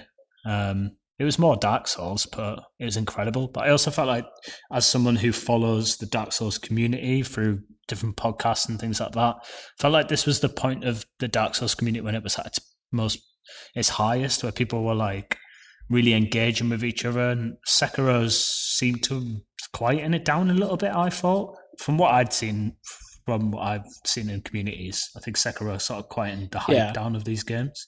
Dark Souls 3 was the peak of it. And when I came down to Brighton, I remember um, I moved out of Brighton on a whim and I just finished Dark Souls 3. Um, and I, I was actually looking for people who are part of these like communities who because I just wanted friends who played Dark Souls. And I Yeah. think that alone is one of the reasons why this game is like super important. And uh, I actually did. I went. I went on little like mate dates with people. Like five of us got together and went to this like video game bar, and we played uh, Dark Souls, the board game.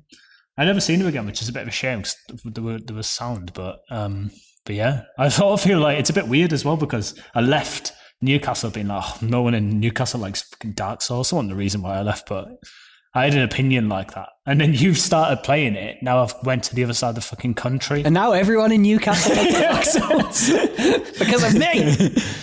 but it, um, it's just it's it's just an amazing game, full of fire and ice and and beautiful bosses And other things. Um, Yeah, I fucking love Dark Souls three. It gotta say, I didn't love the Mm. DLC. Um, there were bosses in the DLC that I really, really enjoyed. Sister Friede. Did you get as far as Sister Friede? Because no, uh, I think Sister Friede is the hardest of all the Dark Souls Yeah. bosses. I hate that boss. Fuck that boss. I hate it. I could honestly, I, I I was tearing my hair out of that one. But apart from that, yeah, I fucking love Dark Souls three. Um, Did you do? Did you do? Um, what's he called? Uh, uh, the one who's like supposed to be Gwyn. Is it the Dragon Rider? Something like that. Dark Souls three and the hidden, the Um, hidden, sec- the hidden one. Nameless King. Yeah, yeah, Nameless King. yeah, yeah. Did did you do him quite King. easily? Uh, no, I wouldn't say He I was did it solid. easily. He took me months. It was hard. It took me months. It was hard, but I think I maybe beat him around ten Mad. attempts. I honestly think that took me a hundred plus tr- attempts. I would.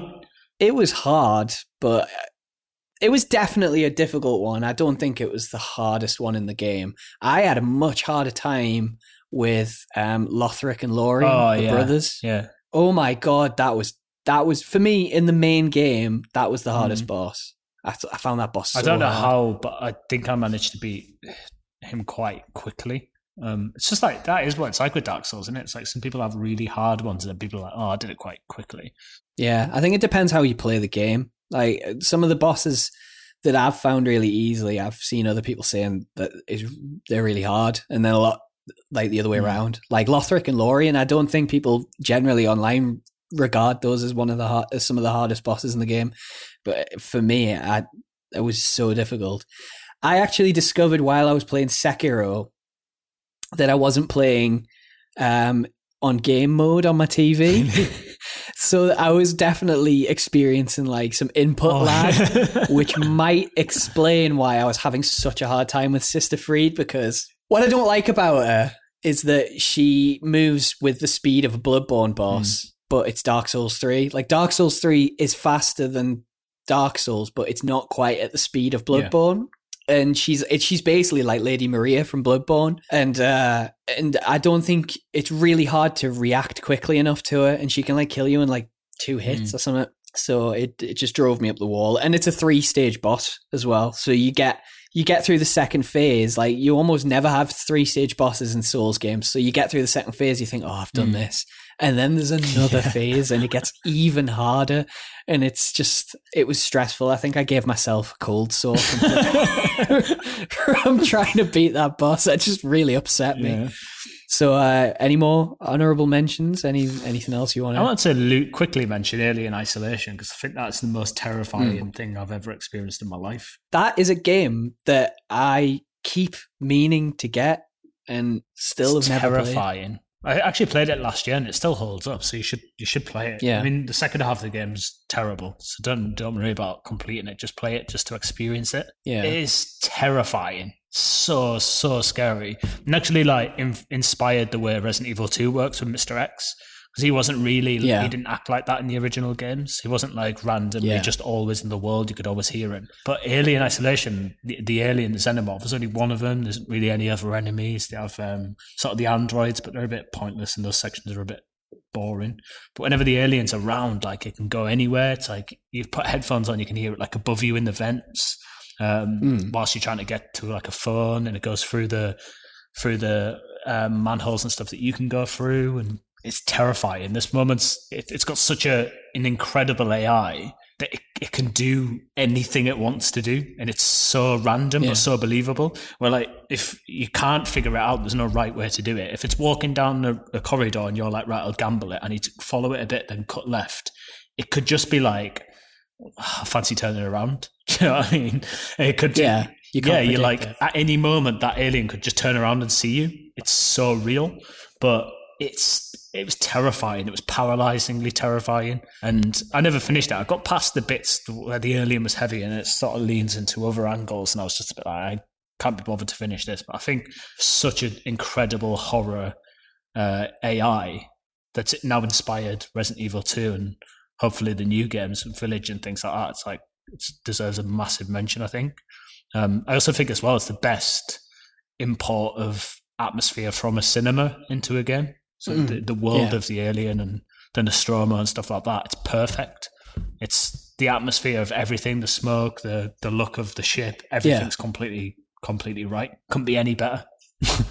I just wish I just Class. wish they sort of kept it either cut it in half or just kept the first half and just continued. Yeah, I think it's maybe like a bit of a thing that all survival horror games struggle with. You can't really stretch out just atmosphere for a full playthrough of a game. It has to kind of, uh, for the sake of the story, it has to sort of develop and crescendo into something else. And that's often where they kind of stumble. Mm. I think like Resident Evil 2 eventually becomes more of an action game. Resident Evil 7 becomes more of an yeah. action game. Like it kind of has to kind of go in a way where eventually, like you can sort of beat this threat that's just relentlessly hunting yeah. you. Yeah, because so, that's the thing. You can't actually beat that alien. You know, the flamethrowers and stuff. They just sort of scare it off. Um, yeah.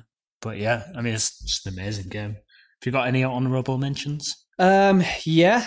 I mean, I actually of the top five games I have uh, that I made my list. Um, the game that I played the most put the most hours into over the entire generation didn't make it into that, and that was Metal Gear Solid oh, yeah. Five. I put 250 hours into Metal Gear Solid Five. That is mad. Ten whole days. uh, I was shocked when I saw that I'd played it that much, and I, I mean, I don't know. I just the the problem with it is that in terms of stealth gameplay, it's like the best a Metal Gear game has ever yeah. played. Uh, it it just handles so well, but there's the whole thing with the game being unfinished and Konami kind of sacking Kojima before he finished it because he was like racking up an, an, an absurdly high budget, and you can feel it as you progress mm. through the game. It's it's an unfinished mm. game. It doesn't have a com- it doesn't tell a complete coherent story and after 250 hours of playing it, you just feel a bit hollow. Mm. But while you're playing it, you're like, this is fucking class. And I think it, it also lost it lost the sort of quirky charm of like the Metal Gear Solid games that they have in general, like the strange, wacky sort of sci-fi elements yeah. and this like just the bizarre sort of characters. Like it just lacked some of that yeah, energy 100%. that earlier Metal Gear Solid games have. So it was it was a bit of a disappointment, but I still played it like an absurd amount of it, and I'd still say it was like in my yeah, top ten. It was a massively it was a fun game. It's a, it's one of the ultimate playgrounds in video games. But I always felt like um, I played many of the Metal Gear Solid games for like a couple of years now. I went back and played them, but I've always played them yeah. uh, throughout my life, and I always loved the consistency between gameplay to cutscenes. And I felt like this one, like every time there was a cutscene, it felt like it was sort of doing its own thing. Like you could watch all the cutscenes in one thing and then play the game two separate sittings, and they make sense as two yeah. separate experiences. When you play in the game and then it, you're doing like these missions that are sort of just a list. You're getting through a list of missions yeah. the game, and then there's just a, a reward cutscene between them that doesn't really make sense in the context of what you're doing in the missions because it's just rescue this person or plant this bomb yeah. or destroy this convoy. Um, I think like you you can kind of tell like Hideo Kojima had never made like an open world mm. game before, and it doesn't really cohere. Like you've got this huge open world, which I mean, as well feels yeah, empty. Like when you're not on a mission, you're kind of like, why is this an open world? Like there's nothing to do in this. Um, and then the missions themselves don't really feed into the main story in a meaningful way. And the main story eventually doesn't really go anywhere. It has like a secret ending that you can only unlock by doing replayable like new game plus type versions of the mm. missions. And the reveal is just a bit like hollow. And as well, you can tell like Kiefer Sutherland cost way too much money for them to get like a decent amount of dialogue from. So like your character, like who punished Snake, Venom Snake, who spoilers is revealed to not actually be yeah, Big yeah. Boss. Uh, like you kind of feel like oh that's the narrative justification for the fact you feel like you're just playing this sort of blank avatar instead of Yeah. Snake. But it's just like it's an unsatisfying way for the entire series to go Yeah, out on. 100%. And I really hope that somehow Konami and Kojima can sort of reconcile what happened between them and we'll get another Metal Gear Solid game that feels like a real Metal Gear Solid game that incorporates like the fantastic gameplay that Metal Gear Solid 5 has but doesn't lack all of the elements that made Metal Gear Solid Yeah. what it was. I love that this game. Um, it's like Peace Walker and things. Do you ever play Peace Walker? Yeah, I don't really like Peace Walker. I'd never. I'd, it's the only Metal Gear Solid game I haven't But it's, finished. it's like that in those elements of you know like the unit building and mother base and things like that. It Yeah. leans a lot on that, and sometimes it almost feels like I, I get that they're really unique concepts gameplay wise, and maybe Kojima wanted to put that into a AAA title more accessible because people have got the consoles, but Yeah. it didn't fit with like a coherent story because you didn't play Peace Walker to know what was going on with the story. Really, it was PSP game. It was like something you'd play on your travels and just mess around in a box Yeah. and play as other like random characters and stuff. They introduced that with Portable Ops, which is like one of the the not very well known Hmm. ones. Um, which was like PS the Metal Gear Solid on the PSP before Peace Yeah, yeah. Walker, and that had like unit management and Hmm. stuff in it. And I don't know, like it's not that I don't like that element of it, but there's too much of an emphasis on it, and I don't feel like it sort of gelled with the concept of infiltrating, a, like being a like a solo Yeah. op and infiltrating a base. Like it just doesn't really sort of make Yeah. sense in a way. It's I don't know, and and it's the the two the two gameplay elements that feel totally divorced Yeah. from each other. You've got this like essentially just menu management that allows you to I don't know get some better weapons and get bet slightly better armor, but I don't feel like you really need that to make the actual sort of like mission based gameplay better. You know, it just doesn't really add much for me, and you know, I put an absurd amount of time into it. I did, I got S ranks on every on every mission in the game you are but like, off. but yeah, but I, I still like, I replayed it again last year uh, in lockdown. I did like a Metal Gear marathon. I played all the Metal Gear Solid games back Mm. to back, and I finished at five and just thought, Ugh, what a disappointment, you know. Especially since like Metal Gear Solid Four was so like operatic in the way that it Yeah, yeah. ended. So yeah, and then my other honorable mention goes to uh, Super Mario Odyssey, um, which again I just don't really I don't have a huge amount to say about it. It's just it's just a really fun, joyous, colorful, happy Mm. game, endlessly creative, and uh, yeah, I've played. I've, I think I've only put about 30 hours into it and I've gotten about 500 of the stars in the game. It's just like, it's something that you can just put the TV on, sit and play Mario handheld Yeah. on the settee, and it just feels really fun. And it's a nice sort of change of pace from playing like horrible, sort of like violent, dark Yeah. stuff like Bloodborne and Red yeah, Dead, yeah, so- absolutely. Good Crack. My uh, my last honourable mention was Final Fantasy XIV, which you touched into before, and I, I feel like. I want to say about this because it's a it's a game. I, I've always had a big soft spot for MMORPGs, which is massively multiplayer online role playing games, which are just like big open Yeah. worlds full of people logged in, interacting with each other, doing quests, like making friends in the areas and going around together. It's, it's just like an alive world. But I've never really got into them too too much. Probably a good thing because I reckon I could hammer so much time into them. I did hammer a lot of time into Final Fantasy XIV. I was looking forward to it with my friends from school. I used to play um, games like that back in the day, like RuneScape. And when it came out, it was terrible.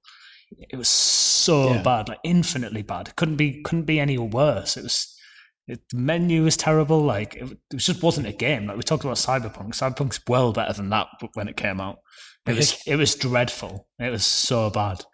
And um, a lot of the community actually stood by it, while Square Enix like started having some of the worst financial years of history Yeah. on the back off the back of a couple of really bad Final Fantasy titles as well, which weren't um, commercially successful. So that company looked like it might have been about to sort of come to an end, but they put they put all their resources um, into like a three year campaign to to rebirth it, and they brought in a new team to just completely redo it, like and not even skin it. or you know patch it. It was just a new game, Yeah. completely new battle system, Really? new engine, new world by Jesus. some intents and purposes. I didn't know yeah, that. it was mental. Like I knew it was like it wasn't received well, and that they sort of clawed it back. I didn't realize it was like that. Metacritic, Metacritic's original scores were like twos and threes, um, and so whilst whilst this game was sort of still live and some of the player base very small were like still paying for subscriptions, they just got to work building a new game, what, continuing to support the original game, and I really like what they did. And we've touched into this stuff a couple of times now across the podcast, where like games incorporate like the real world uh, happenings, business decisions, and stuff like this into like the lore of the game. And the Really? original game like ended with this like uh, apocalypse, but it was like live. It was like one of the, one of the first like live events within a game. Like you look at Fortnite and stuff now, where they have gigs and things. Yeah. This was like an apocalypse that happened live within a game, and it was happened by like a. a character called Bahamut, which is like a god of destruction, which has been a recurring character in Final Fantasy games. And like the sky like started going red and there was like a red moon. It was getting closer and closer and everyone was like, what's going to happen? What's going to happen? And they just destroyed it and incorporated into the lore where three, um, two months after that, they released, well, they announced a Realm Reborn. So they just cancelled everyone's subscriptions and went like, something's happened. They've cancelled the entire game. Website went off. And then two months later at E3 announced a Realm Reborn where the, the lore dictated that that happened. So that world was destroyed. And then, That's so cool. and then five years later, the world's starting to sort of rejuvenate and um, all the cities Yeah. are all like in ruin, but civilization is starting to find a way. There's positivity and there's a couple of I can't believe I didn't know yeah, that. it's, a, it's quite like a That's it's so quite like a small thing. Like people, some people like know that something happened, but there's like documentaries on it. Uh, it's super Hmm. interesting, and it came out and it got like nines and tens. And today I checked uh, on my notes about this. Um, it's got 20 million live players currently subscribed seven years after it came out. It's the second biggest uh, massively Yeah. multiplayer online role playing game of all time. And you were just talking about Souls selling like 30 million combined units. This game seven Yeah. years later has people who bought the game, four DLCs, and have paid like 15 quid a month for seven years. yeah, it's a subscription, isn't it? That's that's nuts. There's like houses in it and stuff. Like people get married and things. People have met people in it. It's so weird, but it's like It's like Habbo Hotel. it's an incredible feat of like business within video games and Square Eni- Enix like took such a gamble and now have delivered like Final Fantasy VII remake to such a high standard because of that because it's it's that it's the thing that keeps Yeah. that company afloat and has now given them the cash flow to pursue ongoing to make terrible Avengers games. um, but it's it's just I, I played it and I played it a lot. I wish I like stuck to it for longer periods of time, but I, just, I don't really have it in me to spend thousands of hours, which I think that game like re- requires. And almost Yeah. like if you if you sign up for like a clan and you you make these friends, like if you go offline for a couple of weeks, they just forget who you are.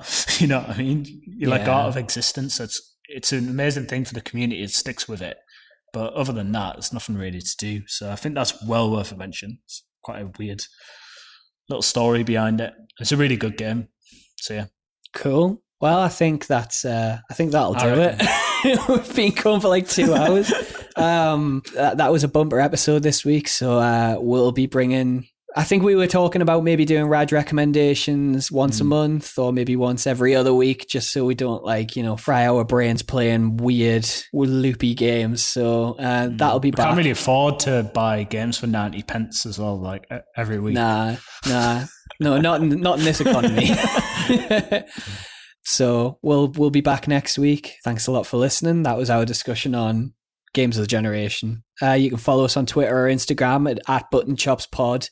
And if you've enjoyed any of our dumb patter, then uh, please leave a review as it helps us out massively. And you can drop us a line um, at our email address, which is buttonchopspodcast at gmail.com or DM us on social media. Uh, you can follow me on Instagram and Twitter uh, at Beezus for Foon. And I also have a YouTube channel called Little Davey Reviews Things, talking about like games and having a weird animated head. You'll see. You'll see if you if you if you look it up. You'll see. Um, yeah. Have you got any plugs? No, not really. My Instagram and uh, Twitter is clever woot. Um, just part of my surname. um, and that's it. I do not have a YouTube channel about uh, animated head, but I wish I did. Uh, definitely go check it out. It's very good. Well, that's it. Thanks a lot for listening. Uh, we'll Thank see you, you. next Bye. week. Bye.